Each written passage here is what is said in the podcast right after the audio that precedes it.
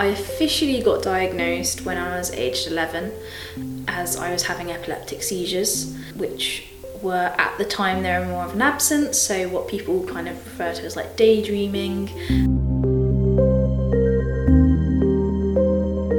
I wouldn't always notice I was having them, but some instant, some key instant, instances happened um, where I was having them, such as I was opening some presents on the step for my birthday, and apparently I just went blank all of a sudden. And my auntie saw me across the room and was like, "That's not right. You need to go and see a doctor."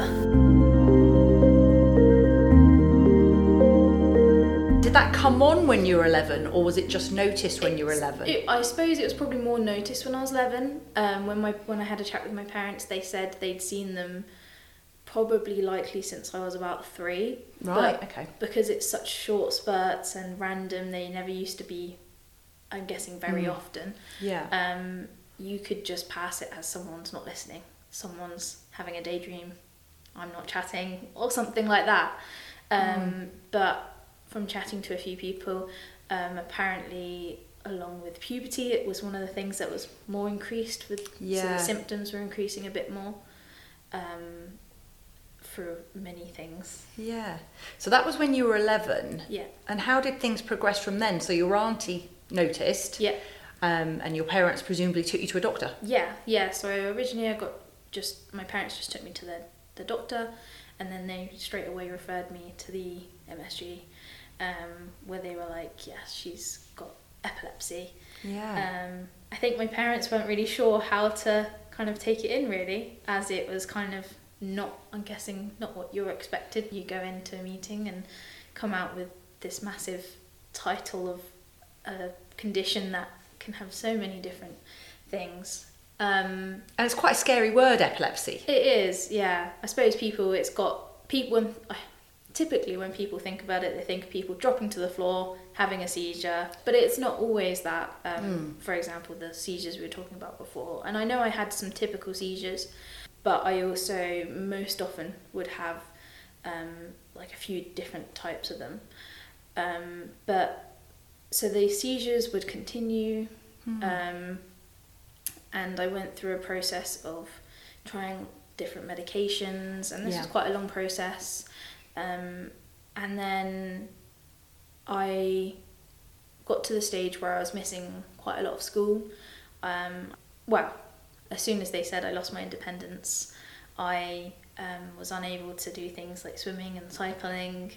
Um, I couldn't really do too many activities, and I had to be at, with someone at all times because they weren't sure if I was going to have one or not. Um, so it impacted me quite a bit. Mm. I didn't feel like a teenager. I felt like someone that was always being watched. But the one thing I did continue was my music, Right, okay. um, and it was my little getaway to music. Yeah. Um, I mean, I did it with the help of my teaching assistant and my mum and my friends and family. Um, they enabled me to carry it on. Um, but so yeah, that was kind of where it was going. And um, it was funny because when I, we kind of talked about that when I was um, playing, I would never have a seizure. I'd always, if I was playing, I'd stop, have the seizure, and then carry on. Um, but the the music, I said it would have been fascinating to have a scan now and see what it would have been Mm. like and how it was affected by that. But obviously, that's in the past. Yeah. yeah. so how did that then build up to the surgery? Because So- that was then, there's a few years Yeah. between, or three years between your initial diagnosis and when you had your Yeah. surgery. So I originally had an EEG, which they couldn't, they didn't notice anything major, um, and then they kind of just tried to carry on um, with prescribing me different medications, trying to find something that would help. Mhm. But it got to the stage where I wouldn't would almost be having seizures full time. There wasn't a moment where I wasn't having them, although they might not have always been noticeable. That's kind of the worst of where it got to. But um, I had I was referred to the hospital um, for about three weeks in the run up to my um, surgery. Um, I think it was the year before, and it was that was hard because I couldn't do anything. I was constantly having seizures. I tried to look at TVs and things like that, but that was horrible, and it just wouldn't.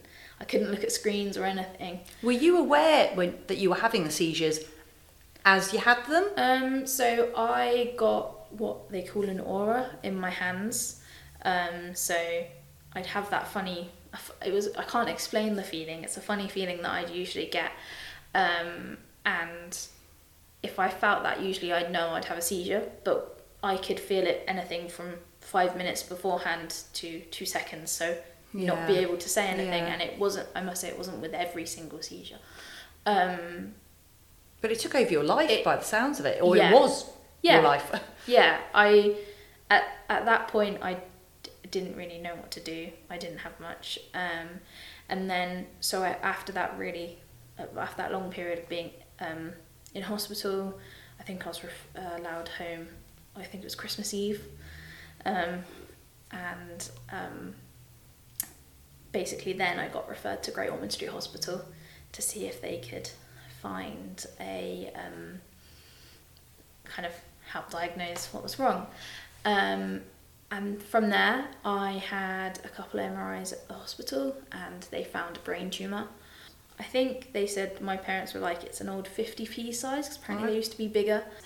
Um, and so I had that in which they were like, well, we're going to try. So again, they tried to do some different um, medications, Mhm. and um, I also had, if I'm right in saying, some telemetry scans, um, which I was hooked up to a machine, had loads of, um, I don't know the words, like electron things Yeah. put in my head, and I'd have week long scans attached to the machine. I look funny with a little hat, and I was attached to this big machine that was. Um, I found it interesting. I mean, it wasn't the best, but it was quite funny watching this wiggles on the screen of what I do, and I lift my arm up and it would wiggle a bit more. and that was all when you were at Great Ormond Street Hospital. Yes. Yeah. Yeah. So I'd I'd go there for different appointments, and Yeah. eventually they were like, uh, it was taking over my life. Um, I was getting to the stage where, if nothing was done, the pros of the surgery outweighed the risks, because there was quite a few risks with the surgery as Mm. well. Um, and so that year we said they we, there was a possible date quite early on but my parents were like because of the possible risks of the surgery they wanted one last holiday with the me that they knew Yeah. Okay. um, which was lovely we went on a family holiday then Where did you go? um, just to England, but it was still really nice. Yeah. Really nice. Um, and then in the October, I had the surgery.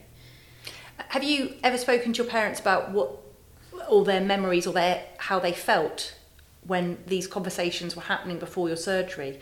I mean, as a parent, the thought of your child Yeah. needing such or being, you know, experiencing these seizures and then being told that they need such serious surgery. Yeah.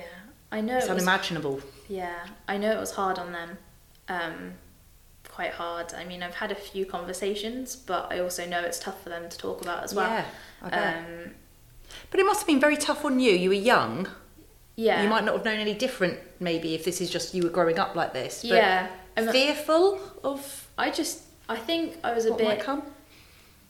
Um because a lot of also funny enough a lot of my seizures are also triggered by um uh emotions and mental and um they could have also been triggered by temperatures and noises and sounds and Right. so there was an endless list but it was funny how emotions also triggered my seizures and um so if I was upset and things like that so that it was it was hard and Mm. mentally it was quite a tough thing to go through Yeah. um, but I can't imagine what it was like for my parents I know at times they really struggled but Mm. they were so supportive Yeah. um, Yeah. Presumably, one of them stayed with you at the hospital when you actually went for the surgery. the way it worked um, there was a bed in the room for, obviously for me and then there was this bed sofa thing that one of my parents could have stayed on and um, usually my mum came with me um, and stayed on it and I how she slept on that bed, I don't know because it's when you go touch it, it feels like a solid table. Oh, right. yeah, but it still meant I Your bed was more comfy. Yeah, I- yeah, my, my bed was quite nice. it was a little bed, but it was good. Yeah. I could go up and down. So, um, and then during when I had the surgery, both of my parents stayed over. Okay. Um, so I've got three younger siblings, and they went to friends and family. Um, So everyone pulled together. Yeah. Um, a lot of friends and family helped during that period. Yeah. So my mum and I flew over a couple of days earlier because I had to do like some pre-operation scans and tests, and then m- my dad flew over and I think arrived just on the day, just in time because I think the fog typically was being a bit annoying. And although I don't really remember much, one of my key memories is I was getting prepared for the surgery. Um, I had the typical gown, long socks on, and things, and I was about to start watching The Deathly Hallows, part one, I think. Nice relaxing film. yeah, and then I was like, actually, maybe this isn't the best idea, um, which is quite funny when I remember that. But I, that is probably one of the most significant things I remember from the whole period. Yeah.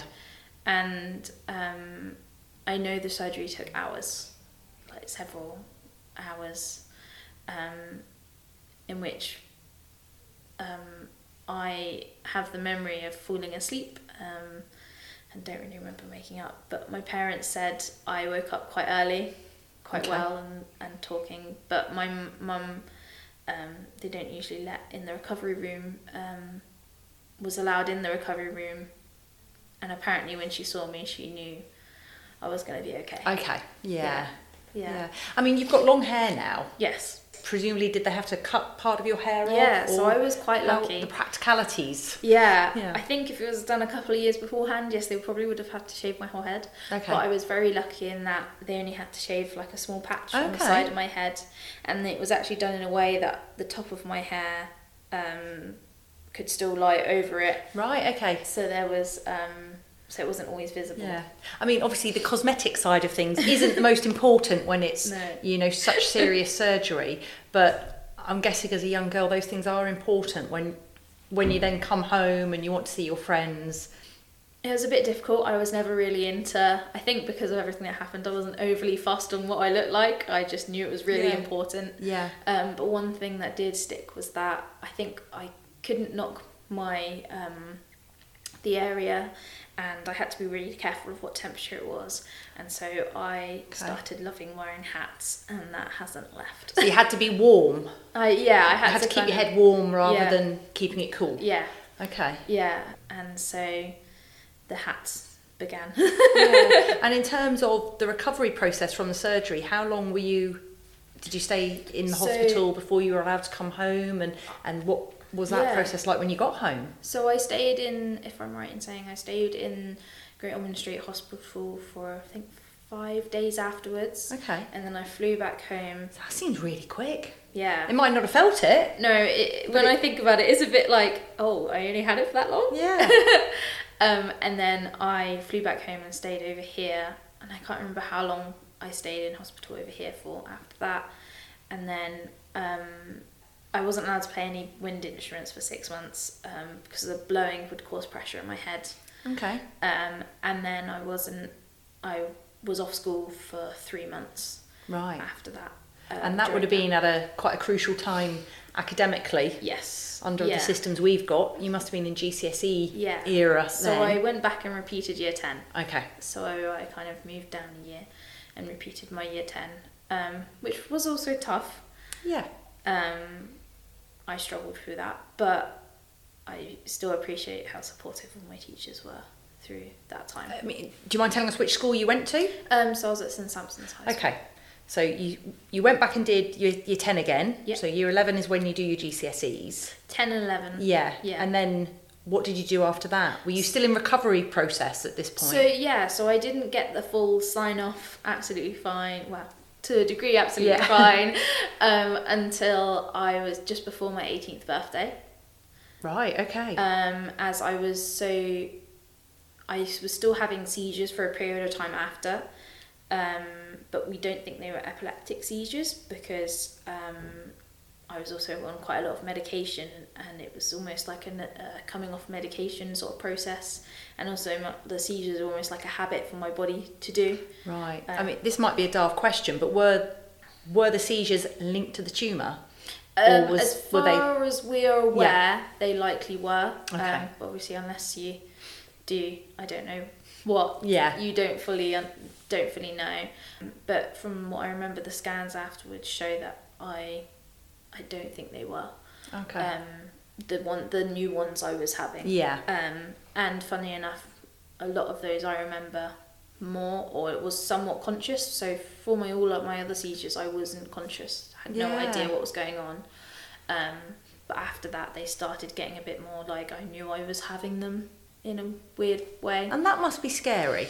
Yeah, yeah, it was a, it was strange. Yeah. Um, And and then you said after the surgery and you know a couple of years after surgery you were still having them, but your body Yeah, that was your body kind of doing what it remembered. Yeah, it was kind of doing what was remembered. Obviously, coming off the medication, um, and they did die, like start to go away, um, but it was still a period of time before the doctors could fully say she's absolutely clear.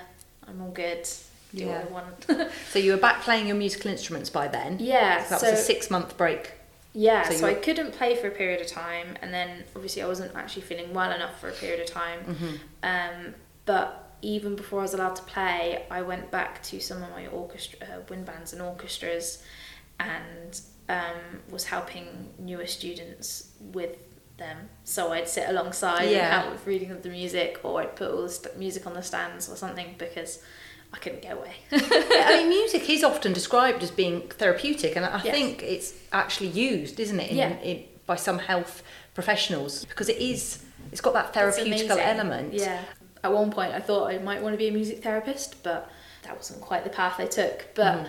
But you are a um, music teacher. I use it in my own way. Yeah. Um, and I do think it's quite amazing what Yeah. it can do. It can bring people together um, and things like that. So I carried on um, kind of joining, and then once I could play again, um, I was able to go back into Yeah. like the music groups that I was in.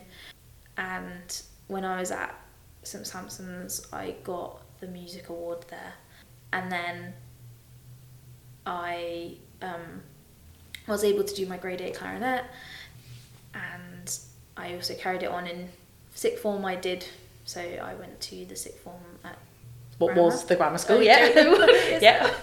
um, yeah. Um, so I did um, my music A level there, and I um, also got two music awards for that, and then I got the St Stephen's Award from the music centre as well. Right. Okay. And so, what's the St Stephen's Award for? I remember it being quite a shock when I got told um, I was standing standing on the side, um, and as were all uh, year 13s, Yeah. um, or people that were going to leave music centre, and um, I heard my name being read out, and I, or they, they were talking, they went for a speech of what kind of all the bits and bobs I was doing, but I kind Yeah. of they did then afterwards they said the name, and I didn't really go, oh that's me. I remember someone going, It's it's you." you. and I was like, huh? Um, but I think it's just commitment and um, community. Um, Yeah. For example, I'd like help set up all the music stands and chairs when I could. Um, help other people around and But it sounds like that involvement in music centre, music, helped you a lot through Yeah. those years. yeah, I think it was my place. It was where I knew I was safe. It was somewhere I could go and just, as they say, be in the zone. It was my comfort sort of thing. Yeah.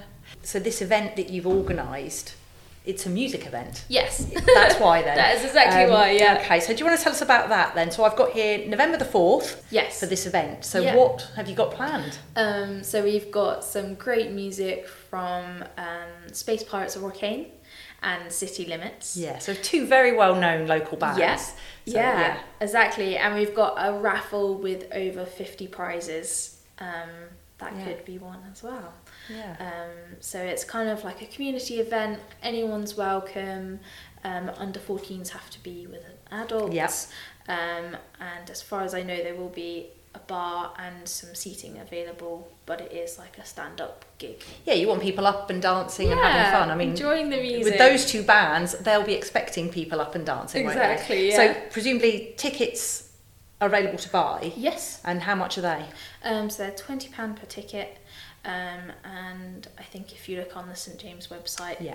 they'll have them. Yeah, that's where you can buy them Yeah. through. Um, but the money is going to Great Ormond Street Hospital and also Headway Guernsey. Yeah. So how did they help you? I mean, again, a charity that we've all heard of, Yeah. but with you, what was so how did they work? I um, after I left sixth form, um, I worked for a couple of years, and in that time, I kind of realised that though I had the surgery a while ago, although I went through what I did, and I might be say I might have. I might be recovered or dismissed by doctors. I had there were still elements that I was struggling with, um, such as fatigue, some mental issues, um, and just even sometimes I could have done with someone to talk to. Um, and coincidentally, I met Orla. Um, real, real coincidence. One day, and she said that she worked with people with brain injuries, and I was like, "Oh, I've had a brain injury," Yeah. and um, she was like, okay, well, send me a message and we'll see. And so at the period of time, I was able to go for um, a Wednesday group meet. Um, there's some lovely people there um, to meet up with. Um, and really kind of helped me understand that although this was a while ago, there are still things that stick around Yeah. and linger and um, it was really helpful to just chat to people about what they'd been through and how hard it can be sometimes and not to be so tough on yourself and that was really nice and so now because I work term time I'm able to go and um, I'm able to go and see, visit the Wednesday group still Yeah. um, which is really really yeah. nice So how long have you been going? Obviously, it's not every week, but how long have you been going to your Wednesday group? So that was um,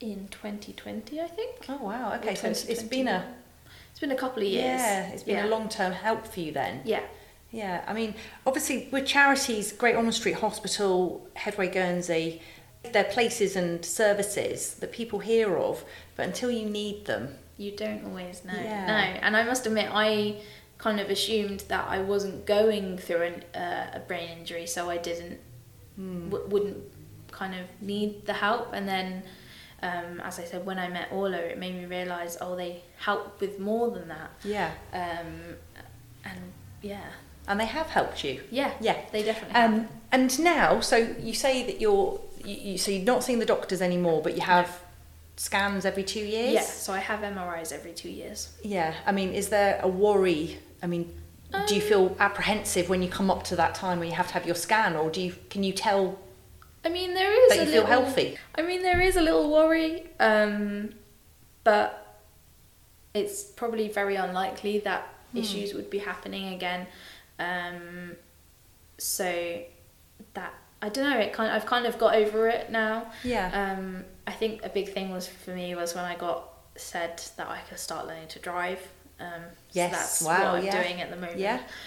Well, you mentioned earlier that you couldn't ride a bike when you were younger because Yeah. of the, the seizures you're having. Well, you've got your bike helmet with Yes, you today, yeah. so you're obviously able to ride a bike. Yes. You're playing your instruments again. You have been for a few years. Now learning to drive a car. Yeah. Uh, these are all milestones in most people's lives. Learning to drive a car is a big one, isn't it? Yeah. But for you, They there were must- big things. Yeah. It, it, I, I think I am very grateful for everything that I've been able to achieve after.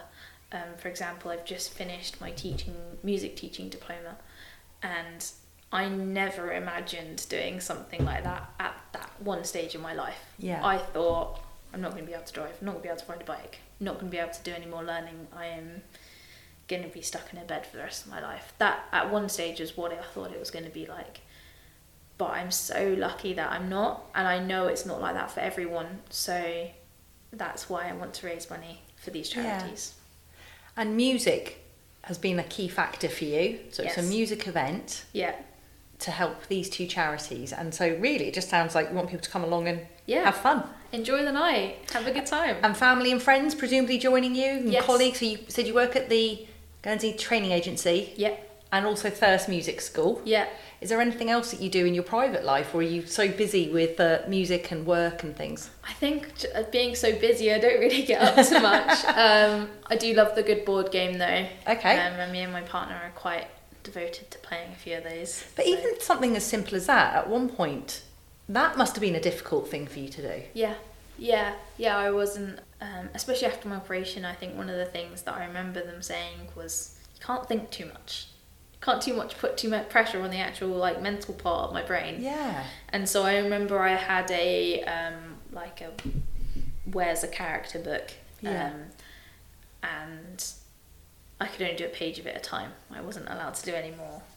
Uh, but no, at, at, at times there was, I wasn't able to join in with um, board games and stuff. Yeah. So But things like that you can now do, yeah, and life's good. yeah, it's great.